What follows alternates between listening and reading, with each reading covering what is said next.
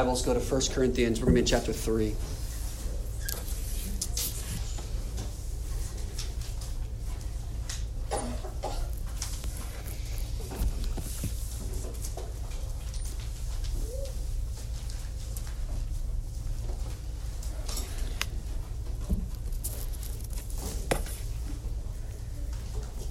In January, we started the series Focus, which looked at uh, uh, the most important things that we as a church ought to be thinking about and focusing on.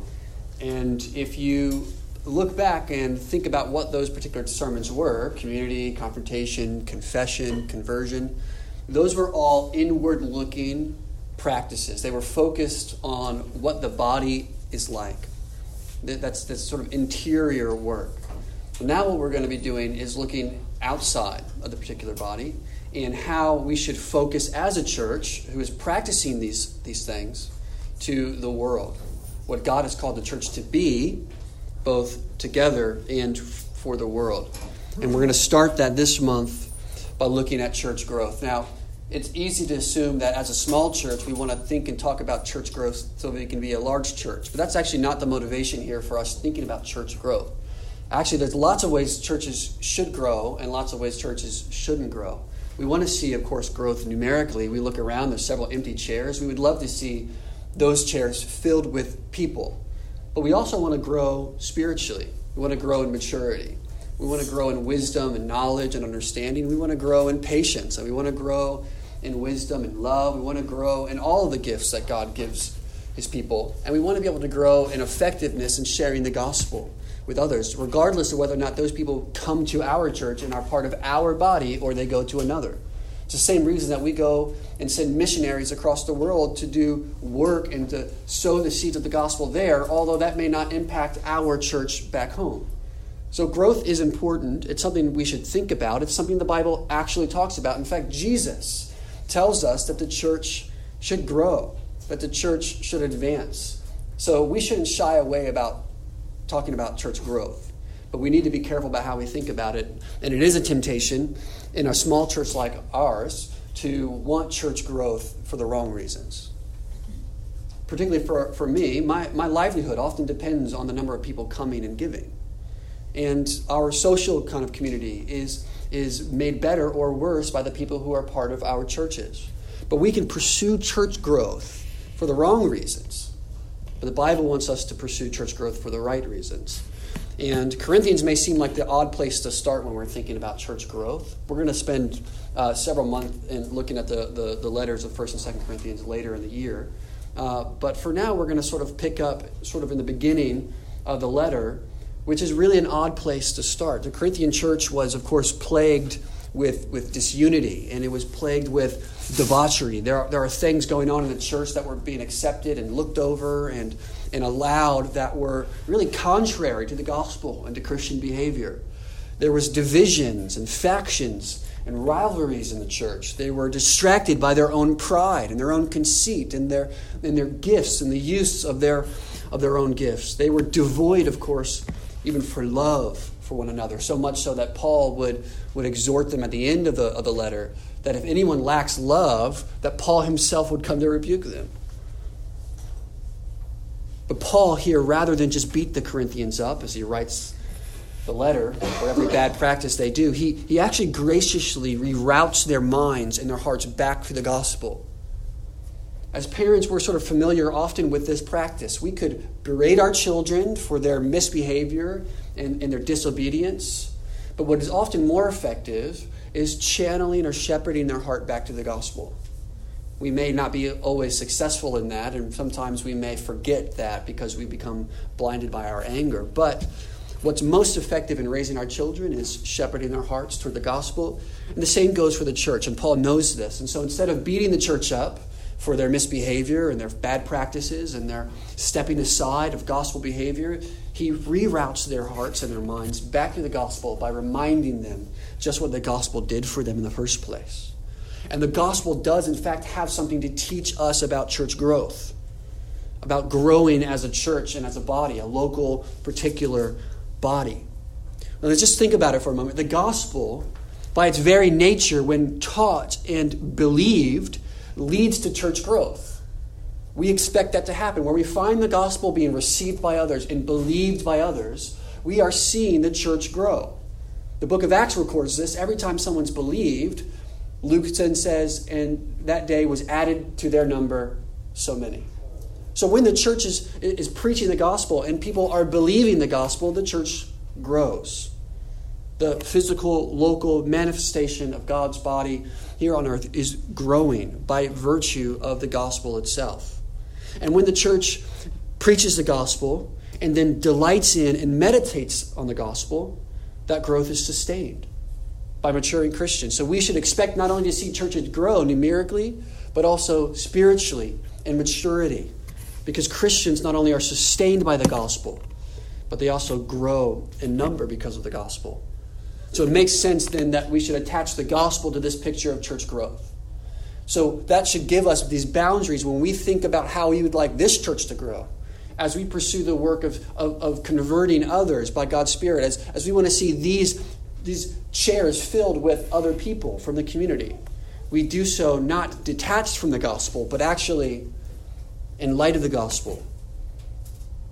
The gospel itself sets up the pattern of living for God's people in the world so that God may use his people in the redemption of the world.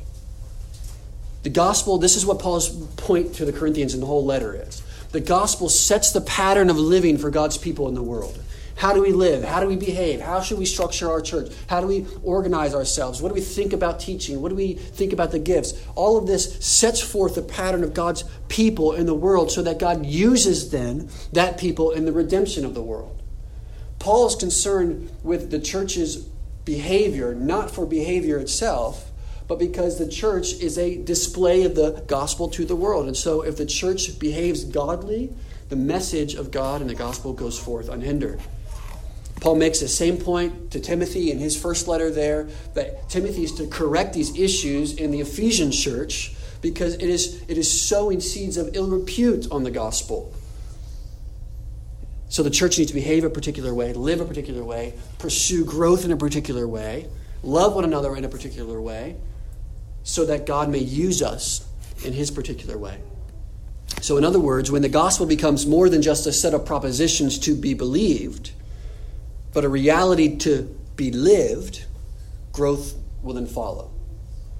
The gospel is not something we say, it's not a word we use, it's not something we throw on our church website or our signs as something to simply assent to intellectually, but it's actually something to be lived out and in.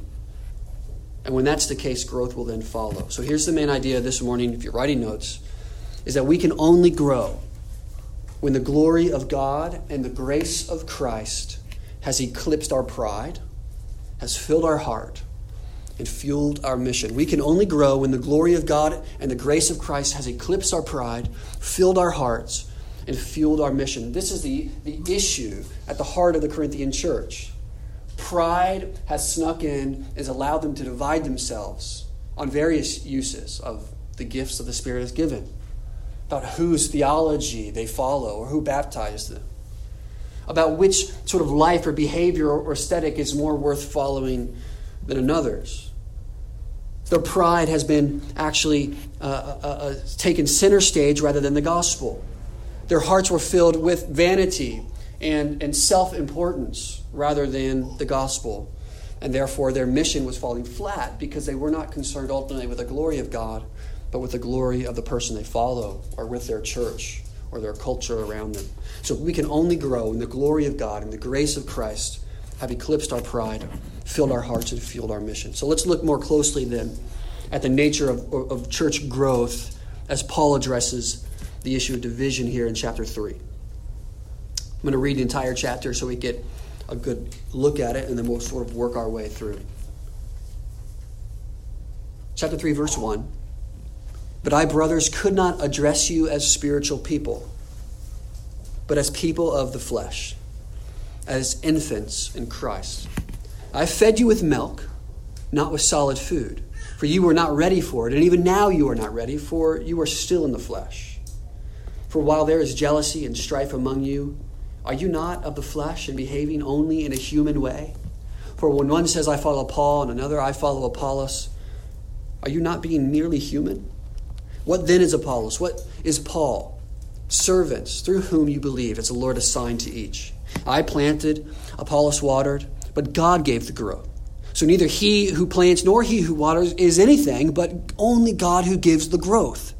And he who plants and he who waters are one, and each will receive his wages according to his labor. For we are God's fellow workers.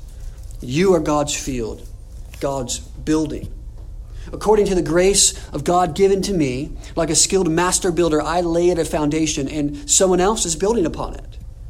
Let each one take care then how he builds upon it. For no one can lay a foundation other than that which has been laid, which is Jesus Christ. Now, if anyone builds on the foundation with gold, silver, precious stones, wood, hay, straw, each one's work will become manifest. For the day will disclose it, because it will be revealed by fire, and the fire will test what sort of work each has done. If the work that anyone has built on the foundation survives, he will receive a reward. If anyone's work is burned up, he will suffer loss, though he himself will be saved, but only as through fire. Do you not know that you are God's temple and that God's Spirit dwells in you? If anyone destroys God's temple, God will destroy him, for God's temple is holy, and you are that temple. Let no one deceive himself. If anyone among you thinks that he is wise in this age, let him become a fool, that he may become wise. For the wisdom of this world is folly with God. For it is written, He catches the wise in their craftiness. And again, the Lord knows the thoughts of the wise, that they are futile. So let no one boast in men. For all things are yours, whether Paul or Apollos or Cephas or the world or life or death or the present or the future, all are yours, and you are Christ, and Christ is God.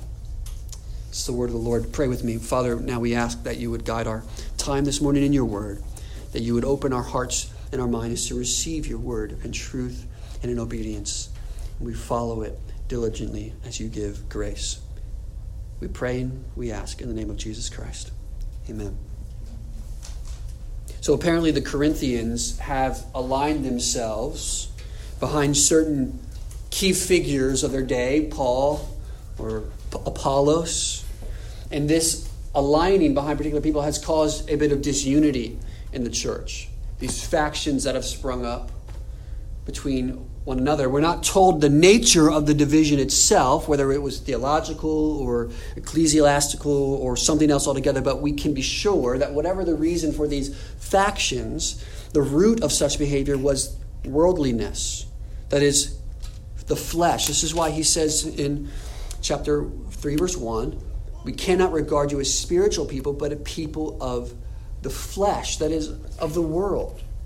So this division behind particular people is a worldly thing to do. It's, it's, a, it's a thing people that do not have the spirit, but the flesh do.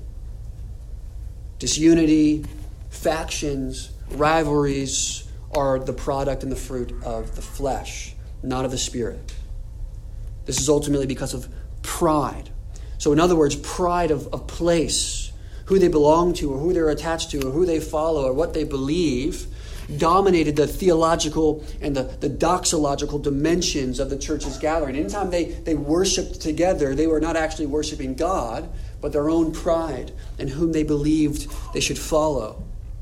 And this sort of pride of place that dominated this discussion and this gathering actually tore the gospel apart. The gospel, which is meant to unify the church, is now being thrown aside and the church is being divided because of this dimension of disunity. But Paul here has a gentle rebuke, and his admonition is clear both to us and to the church, and we should heed his words as much as the Corinthians. He says that we should incarnate the wisdom of God, the wisdom of the cross, which he has been talking about for the first two chapters, by centering the church not on ourselves, which is worldliness, which is of the flesh, but on God and his mission. He cannot address them as spiritual people, but people of the flesh. He says infants in Christ. So he's not saying that they are devoid of the Spirit, but rather they are acting like those devoid of the Spirit.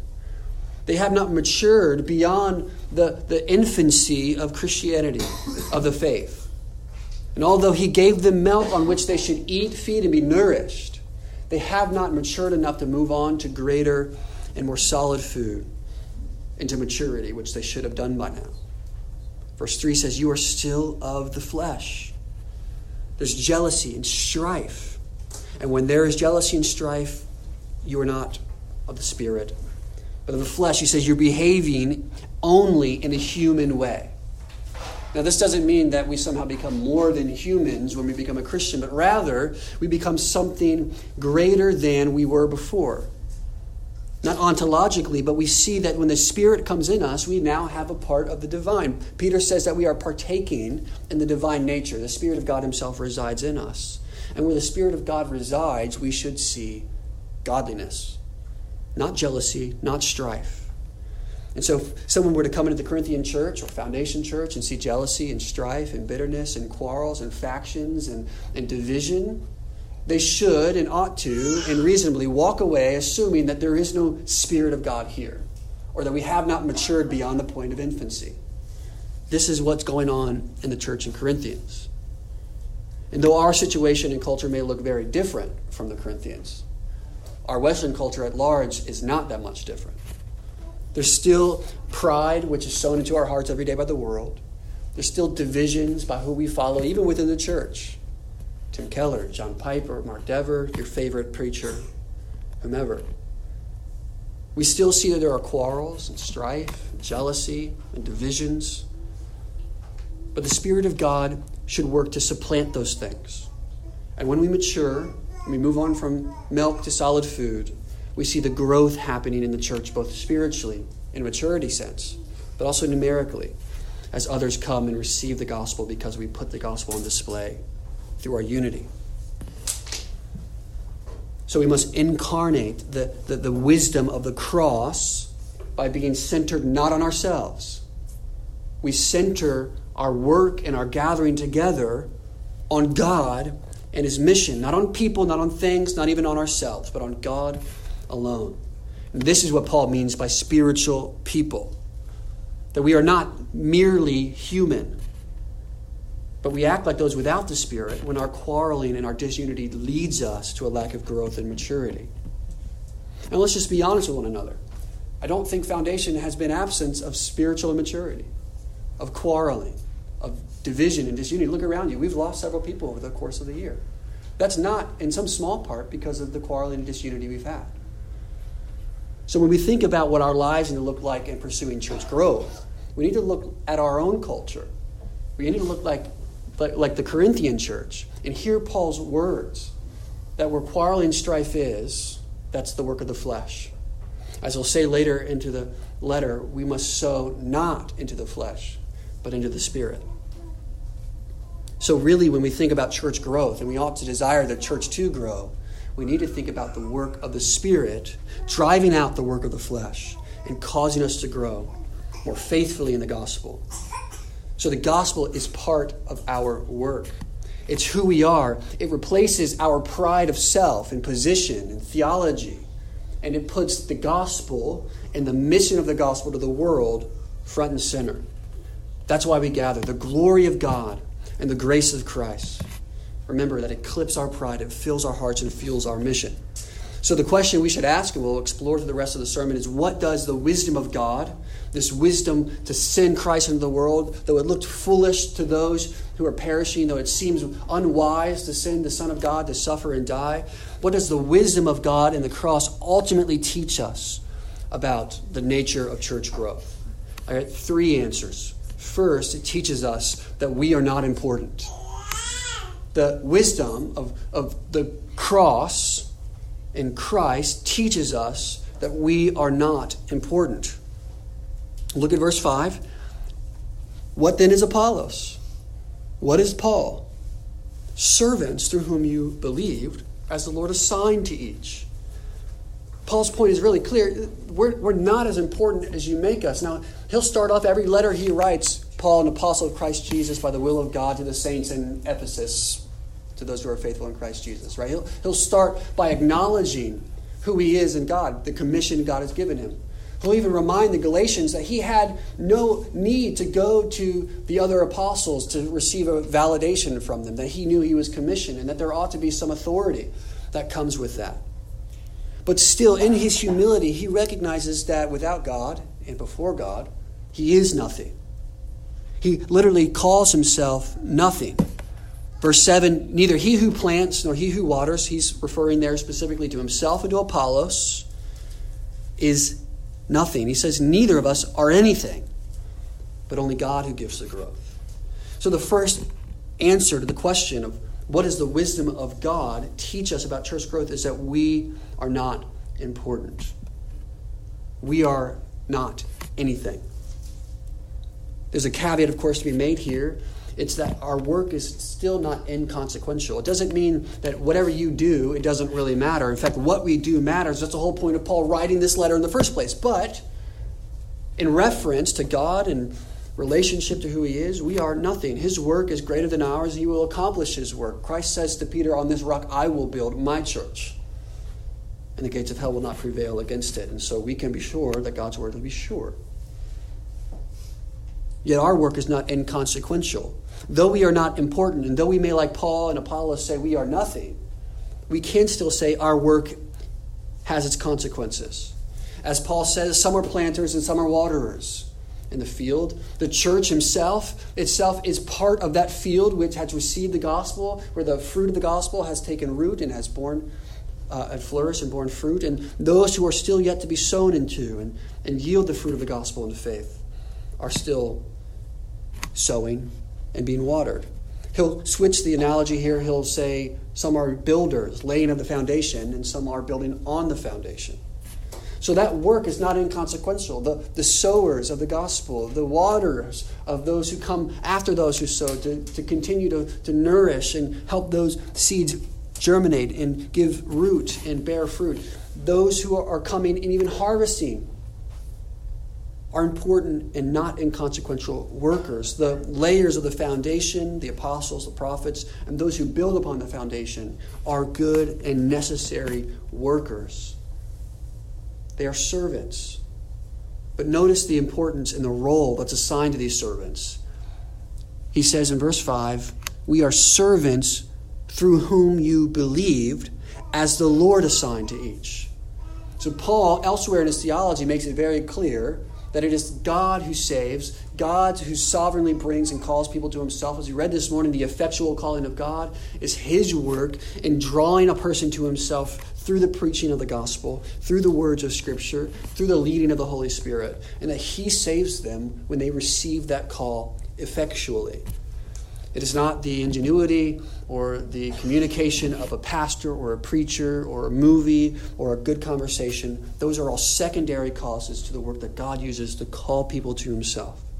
So he says, We were simply servants through whom you believed. The Lord assigned to us a particular role in this work of planting and watering and sowing and harvesting, of building and laying the foundation, but God assigned us to that role, and God gives the growth.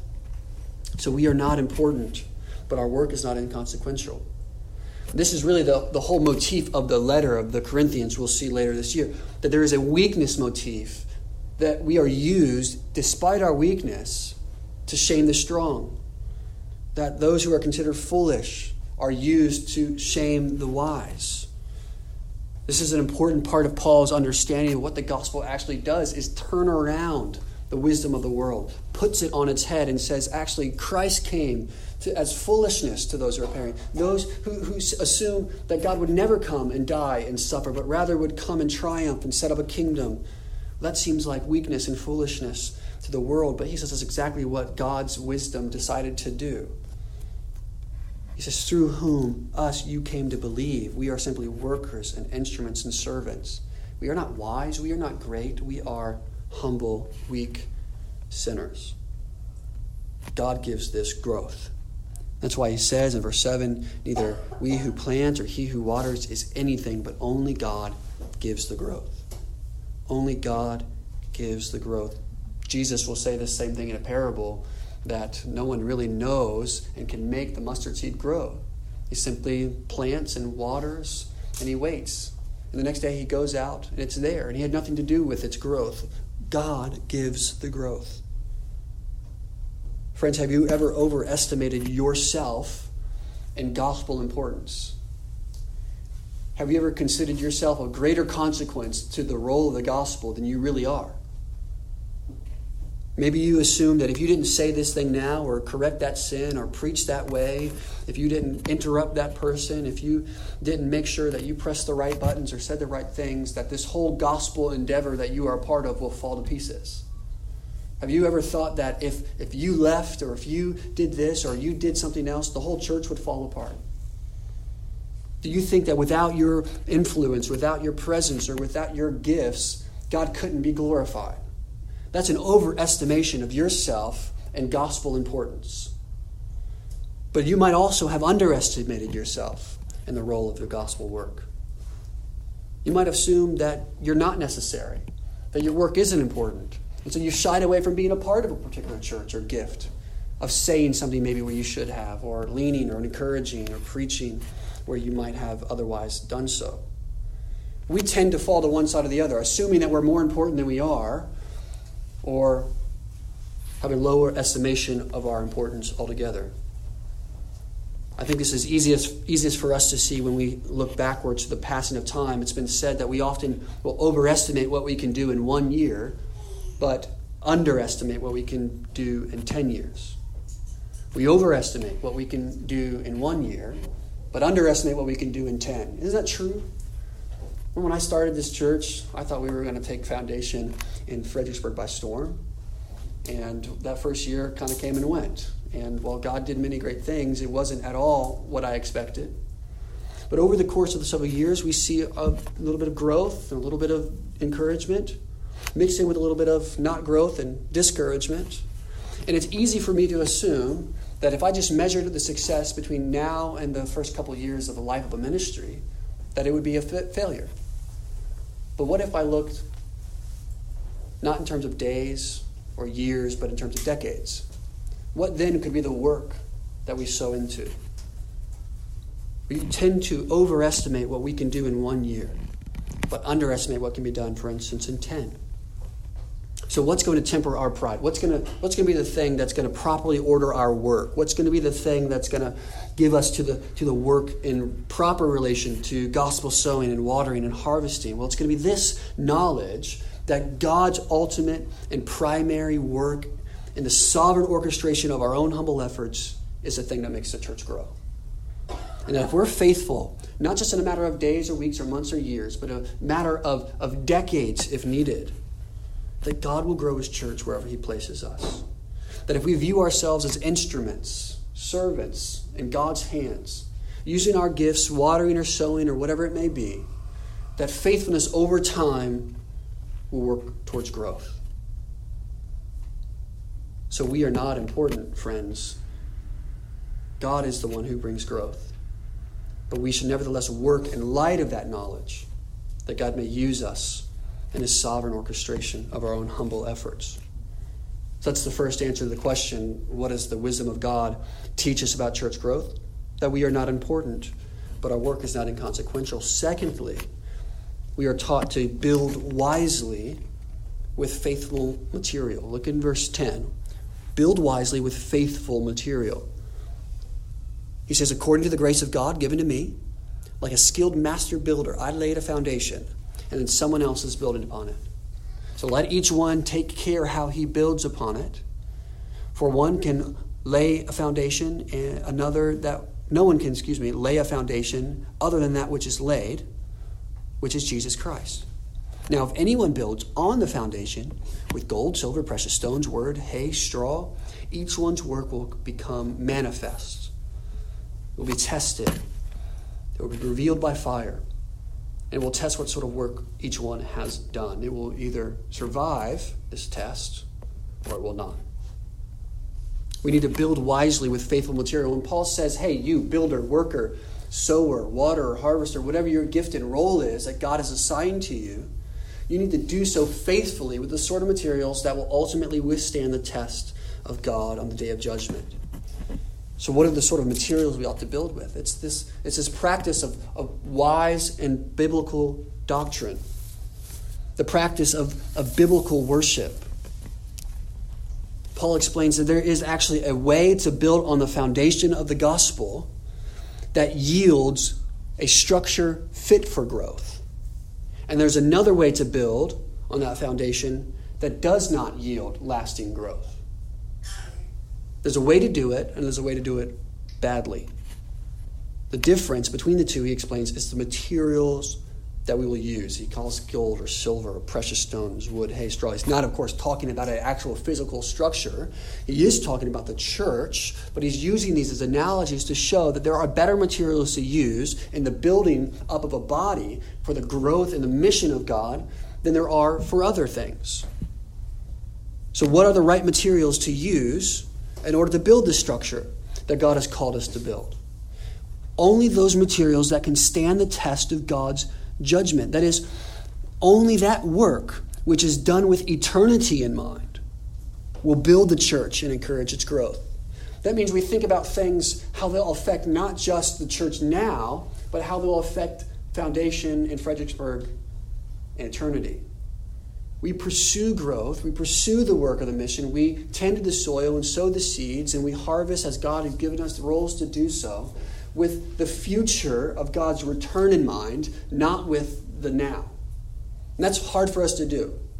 It's hard for us to not look around, see the empty seats, and just want people here. It's really easy uh, for us to find ways to bring people in by one gimmick or another. And we can even justify those gimmicks in the name of saving people. Churches do this all over the place. That we will do whatever it is short of sin to save people. We'll have the best music, the best aesthetic, we'll have the greatest looking preachers, and only the people who are good looking are allowed to be up front. And that's mostly true already. But, uh, you know, only those who are the best, the brightest, the perfect, uh, has the best Instagram feed will be those who uh, we put up front because we want to really give people a show. Well, certainly those churches who do that well are large. There are several of them in Fredericksburg now. But those are not things that are done with eternity in mind, or most often they're not. Friends, we should actually pursue the kind of growth, both in maturity and numerically, that has people's souls residing in eternity with heaven in mind.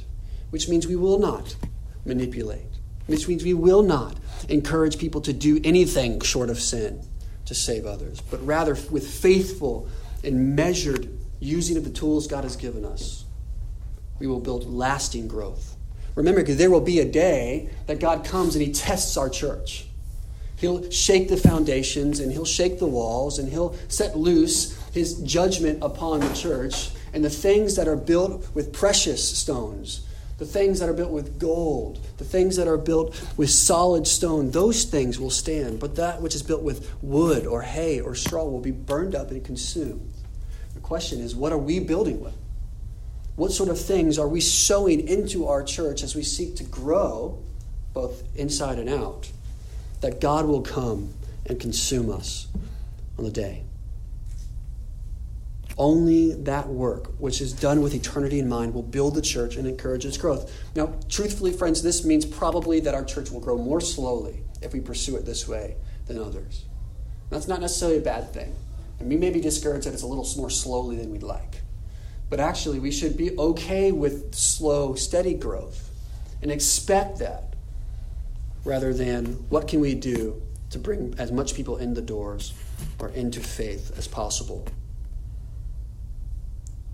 The sentiment is good, but often the practice reveals the heart pride, arrogance, and not eternity in mind. So, doctrine and practices which clearly articulate and emphasize the gospel and are built upon the Word of God will be effective in the church's witness of Christ to the world. So, what are the tools we have? What do we know that God has given us? Well, we know that He's given us the preaching of the Word. And that doesn't mean just my job, it means all of us who's called to preach the gospel. To know the gospel, to be able to, be able to articulate it to others, to share it, defend it, and give hope of that which is within us. We have the preaching of the gospel. In fact, this is the number one way God actually brings people to himself through the preaching of the gospel. What does Paul say? How are they to be saved unless they hear? And how are they to hear unless we send someone to preach? This is what Paul's meaning. No one comes to faith except by hearing the word of Christ. So, we have the preaching of the gospel. He's given us preachers, but He's also given us qualified leaders and encouraging saints to go and preach the gospel at work, at home, in the family, at school, wherever it may be, preaching the gospel. That's the normative way that people come to be part of the church, the preaching of the gospel. But He's also given us gifts. Paul will talk about gifts later in 1 Corinthians about how God has given us, by the Spirit, these spiritual gifts.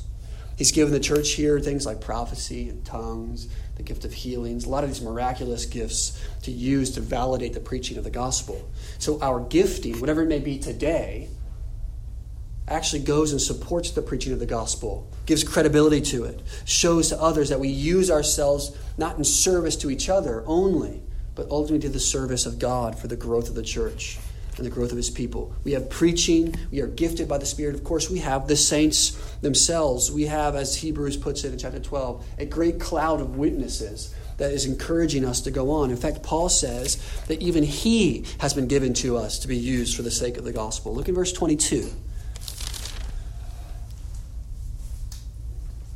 We'll start in verse 21. Let no one boast in men for all things are yours, whether Paul or Apollos or Cephas or the world or life or death or the present or the future, all are yours. And you are in Christ, and Christ is God. What does he mean by this? He simply means everything that I've done for you, church, is for you to use for the sake of others. Everything that I, I've done, or Apollos has done, or, or Peter has done, or anybody else that God has given you is yours to build on, to use for the sake of the mission. You have the saints you have all of the great thinkers from the very beginning onward. You have not only Paul and Apollos and Paul and Peter, you have not only Jesus' own words, not only the apostles and the prophets now, but you have even the church fathers. Men like Augustine and Justin Martyr and Tertullian. You have the patristics and you have those, even the medieval theology. Have St. Thomas Aquinas. You have the reformers like Martin Luther and John Calvin. You have those even today who are faithful in preaching and teaching God's word to others. Both men and women, you have been given a great wealth of knowledge. Today, almost more than any other time in history, we have all the giftings of God's people made available to us to use for the sake of the mission. What this means then is Christians should be fairly well read, not only in Scripture, but in the things that have gone before us but gifted by the Spirit in support of the preaching of God's Word. Those are the tools we have, and when we utilize these things with eternity in mind, we see that the church grows faithfully and that growth lasts. So, the second answer to the question, what does the wisdom of God teach us about church growth, is that we must then build wisely with faithful material. Lastly, we learn that identity is the key to growth. How actually do we grow? Paul says you have to remember your identity. Again, look in verse 16. It says, Do you not know that you are God's temple and that God's Spirit dwells in you? Okay, this isn't a verse to support your health habits and your bodybuilding. Okay? I'm God's temple, so I gotta, I gotta lift. That's right. It's not untrue. I mean, you know, good for him. But that's why I don't work out. It, it, it, less to do with physical taking care of yourself, which by all means, take care of yourself. But Paul says you, you have an identity in Christ that actually enables you to grow and be the sort of church you're supposed to do. If you think you're one thing when you're something else, you'll never actually grow to the thing you really are because you're too busy thinking you're something else. You're too busy forming, informing your identity with the things of the world, the things of your own flesh, the things of your own desires. Then you'll never grow to be the sort of person, the sort of church that God has created us to be. He says, You are the temple, so act like it. You are the dwelling place of God. Therefore, there should be God like things happening in your midst. There should be unity, just as God is three in one. There should be community, just as together they enjoy fellowship with one another. There should be peace and harmony, just as God is a God of peace. There should be love and service, just as God has loved and served us. All of these things should take place in the temple, the dwelling place of God, because that's who we are, the dwelling place of God. He says, You are God's temple, and God's Spirit dwells in you.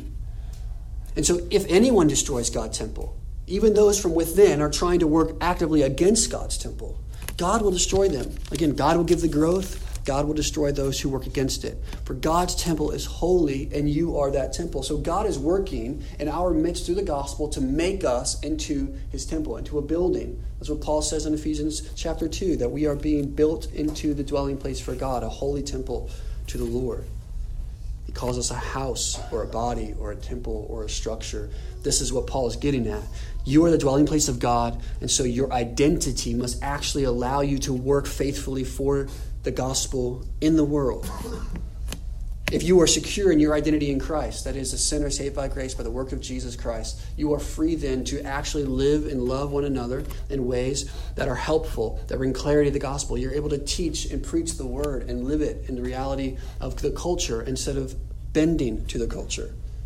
God will bring the sort of growth that we desire and that we see in the Bible when we recognize who we are in Christ and who are not because of him. Just think about it for a moment. Our identity in Christ will actually free us from the fear and the division and will fuel our mission. Paul says when you remember you're the temple of God, your need for these divisions and these separations, these factions disappear. Because if you're one in Christ, you don't have a need for factions. You can like certain people more than others, but you are unified together. Your identity frees you from fear. Go a little further into chapter 4. So this is how one should regard us as servants of Christ. He's thinking again of himself, stewards of the mysteries of God. He's sort of saying the same thing again. I'm nothing, just a servant. And moreover, verse 2, it is required of stewards that they may be found faithful. But with me, it is a very small thing that I should be judged by you or by any human court. In fact, I don't even judge myself. For I am not aware of anything against myself, but I am not thereby acquitted. I'm not innocent. It is the Lord who judges me, and therefore do not pronounce judgment before time, before the Lord's come, who will bring the light to light the things now hidden in darkness, and will disclose the purposes of the heart. And then each one will receive his commendation from God. You see, he's already sort of reiterating a little bit of what he's saying when God comes, he shakes the foundations of the world, he'll, he'll examine and test the church, and he'll find the things that are faithful in it. But he says, God is the judge here. He says, God is judge. We are desired to be found faithful, but you are not the measure of my faithfulness. And even I am not the measure of my own faithfulness. God is the measure of my own faithfulness. And therefore, he's free from bowing to the, the unfair, unrealistic standards of other people, of the Corinthian church that they may have placed on him. He's free from the own burden of his, of his desires, of his standards. The only person he submits himself to is God. He says, I'm not aware of anything against myself, but it doesn't mean that I'm innocent, but rather God will judge me, and only to Him will I work to show myself faithful. That doesn't mean that He doesn't care about anybody or about what anybody thinks, but rather He means that the impulses and the desires and the opinions of others, though He may seek that genuinely, does not bind Him to one way or another. He's freed.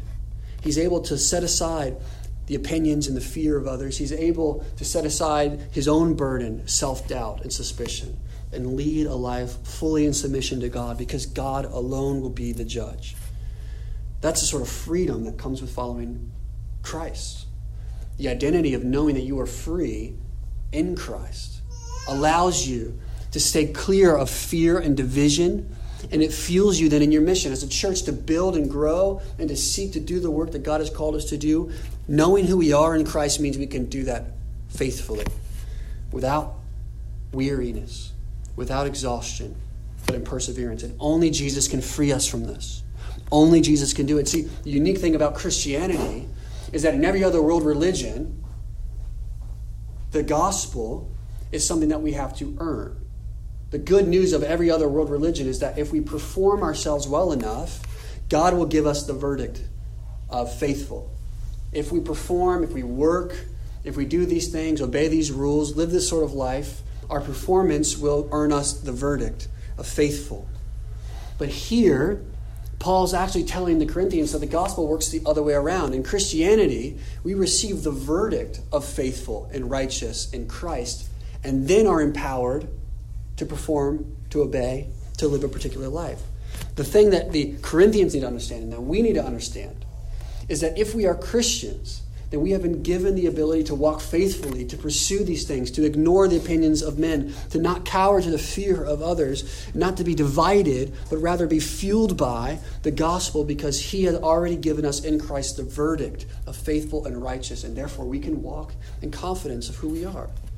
We don't have to, we don't have to serve others at consequence and a neglect to ourselves, to our families, to the gospel but we remain faithful on principle and in conviction for what God is doing because of who He has made us in Christ.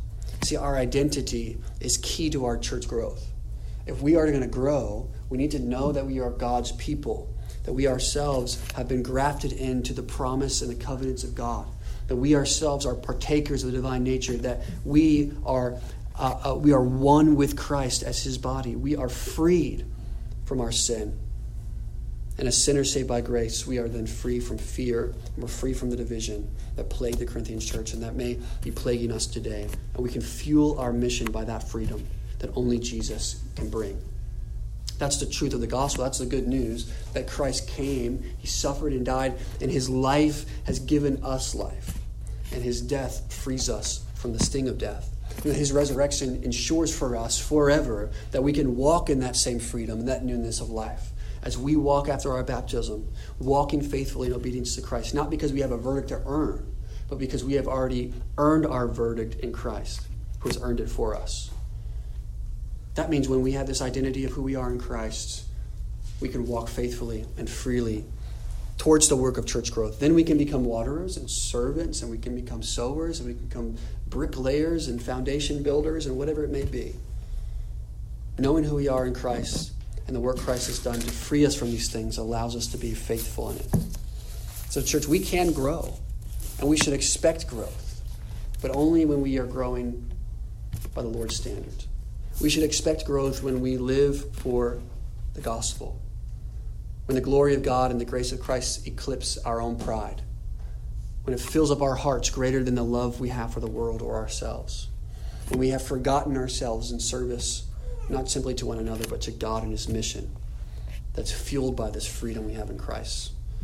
That's when we can grow.